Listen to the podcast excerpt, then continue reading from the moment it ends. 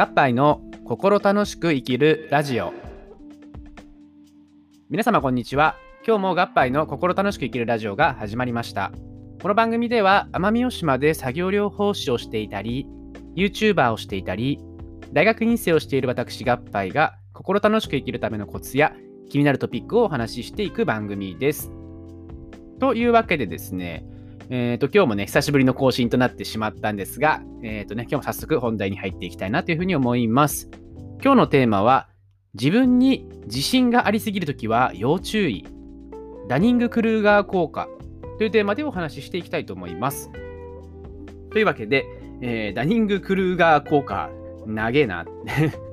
って感じだと思うんですが、これはね、あのー、まあ、心理学で言われているような、えっ、とね、効果というかね、こうよくあるあるなのでですね、ぜひ聞いてほしいんですけれども、えっとですね、例えばお仕事をしている時とかでも、学校でもいいんですけれども、なんかこの人あんまり全然できないのに無駄に自己評価高えなっていう人いませんか？ということで、多分ね、こう何人かね、こうポンポンポンと頭に思い浮かんだのではないでしょうか。これはですね、えっと、ダニングさんという方とクルガーさんという方、まあこれ人の名前なんですけれども、この研究者がね、見つけたもので、例えばね、あの能力の低い人っていうのは、自分の能力を過大評価する傾向にあるということが、えー、発見したんですね。で、まあこれは逆にどういうことかというと、能力の低い人は、まあ、自分のレベルを正しく評価できなくて、逆にですね、逆にじゃないな、さらに能力の低い人は他人のスキルも正しく評価できないようです。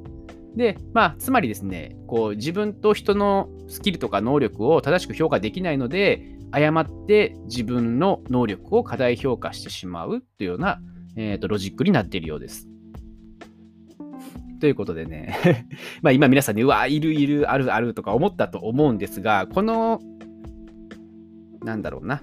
研究の面白いところっていうのはですね、あの自分がまさか当てはまってるとは思わない人こそ、まさにダニング・クルーガー効果だということなんですね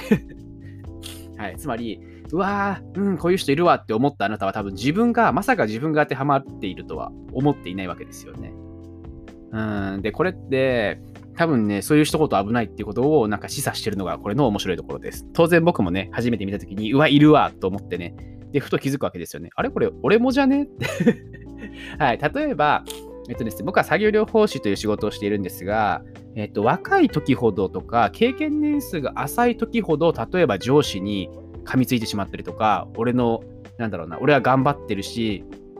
結果も出してるのに認められないとかね、こう、思ったことありませんか？僕はめっちゃあります。ね、なので、えっとね、これって本当になんか怖いというかね、自分はできてると思ってるけど、周りから見たら、いや、お前全然できてねえよみたいな感じで思われるわけですね。はい。で、これなんで起こるのかなっていうのを考えてみるとですね、えっと、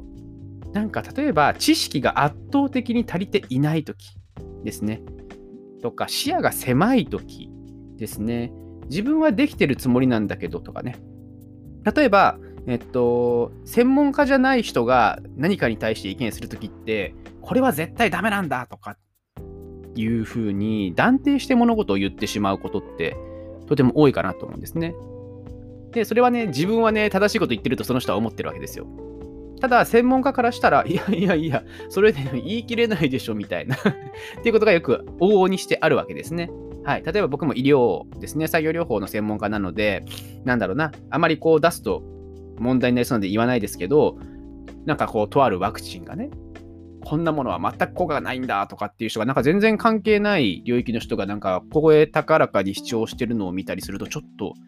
おお、マジか、論文とか読んだんかなとか思ってしまいますね。うん。っていうのでね、あのこういったこう自分の能力を見誤るときっていうのはね、知識不足とかっていうのがあるかなと思います。うんうん、で、この、まあ、研究とかっていうのはですね、実は、例えば学校でテスト、大学院生とかにテスト、大学院生じゃないか、大学院生にテストをしたときに、まあ、言えば成績上位者にどんなもんですか？自分はどの辺にいると思いますかっていうと、なんか意外とこう自己評価低く見積もるんですね。成績1位とかなのになんかいや僕多分中盤ぐらいですかねとか、まあ、うん、上の芸ぐらいですかねとか言うんですね。で、逆にですね、ちょっと成績の低い人たちに聞いてみると、かなり過大な評価をするというのが言われているのが、これの大元のところなんですがね、これって本当にね、面白い効果なのでね、ぜひ皆さんもね、生活の中で自分がね、自信満々になっているとき、これは絶対こうやって思っているときっていうのは、意外とこのダニング・クルーガー効果に陥っている可能性がありますので、ぜひ気をつけてみてください。はい、これね、僕も往々にしてあるので、本当に気をつけたいと思います。ということでね、あの、実はこれ今、自己評価高すぎるのダメだよっていう話をしてるんですが、だからといって、低ずりなりすぎる、つまり自己評価が低すぎるっていうのも良くないので、結局のところはバランスが大切だよっていうのが僕が言いたいところです。つまり自己評価が低いと何が起こるかというと行動につながらないんですよね。はい。これいいアイデアかもとか、これやってみようかな、やってみたいなと思った時に、ああ、どうせ僕なんか無理だ。とかね。って思ってしまったりすると行動につながらないので、行動しないってことはね、経験を得られない。つまり行動したから経験が得られるんですが、えっ、ー、とね、行動しないとね、行動しなかった経験しか得られないので、これはね、逆に、逆にというか多分、自己評価が高いよりも良くないです。うん。なのでね、あのまあ、僕なんかもね、えー、っと、こ多分ね、がっつりこのダニング・クルーガー効果にはまって、調子乗って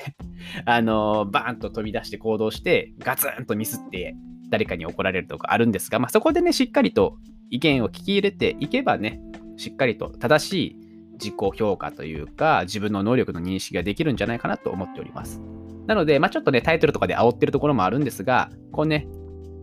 頑張って行動しつつ、たまにはしっかり振り返って、自分の評価が過大すぎないかとかね、そういったところを振り返っていくと、心楽しく生きる一つのコツになっていくんじゃないかなっていうふうに思います。というわけで、このラジオでは、心楽しく生きるためのコツや気になるトピックをお話ししています。こんなこと話してほしいな、などのご意見がありましたら、ぜひコメント欄やレター機能でお寄せください。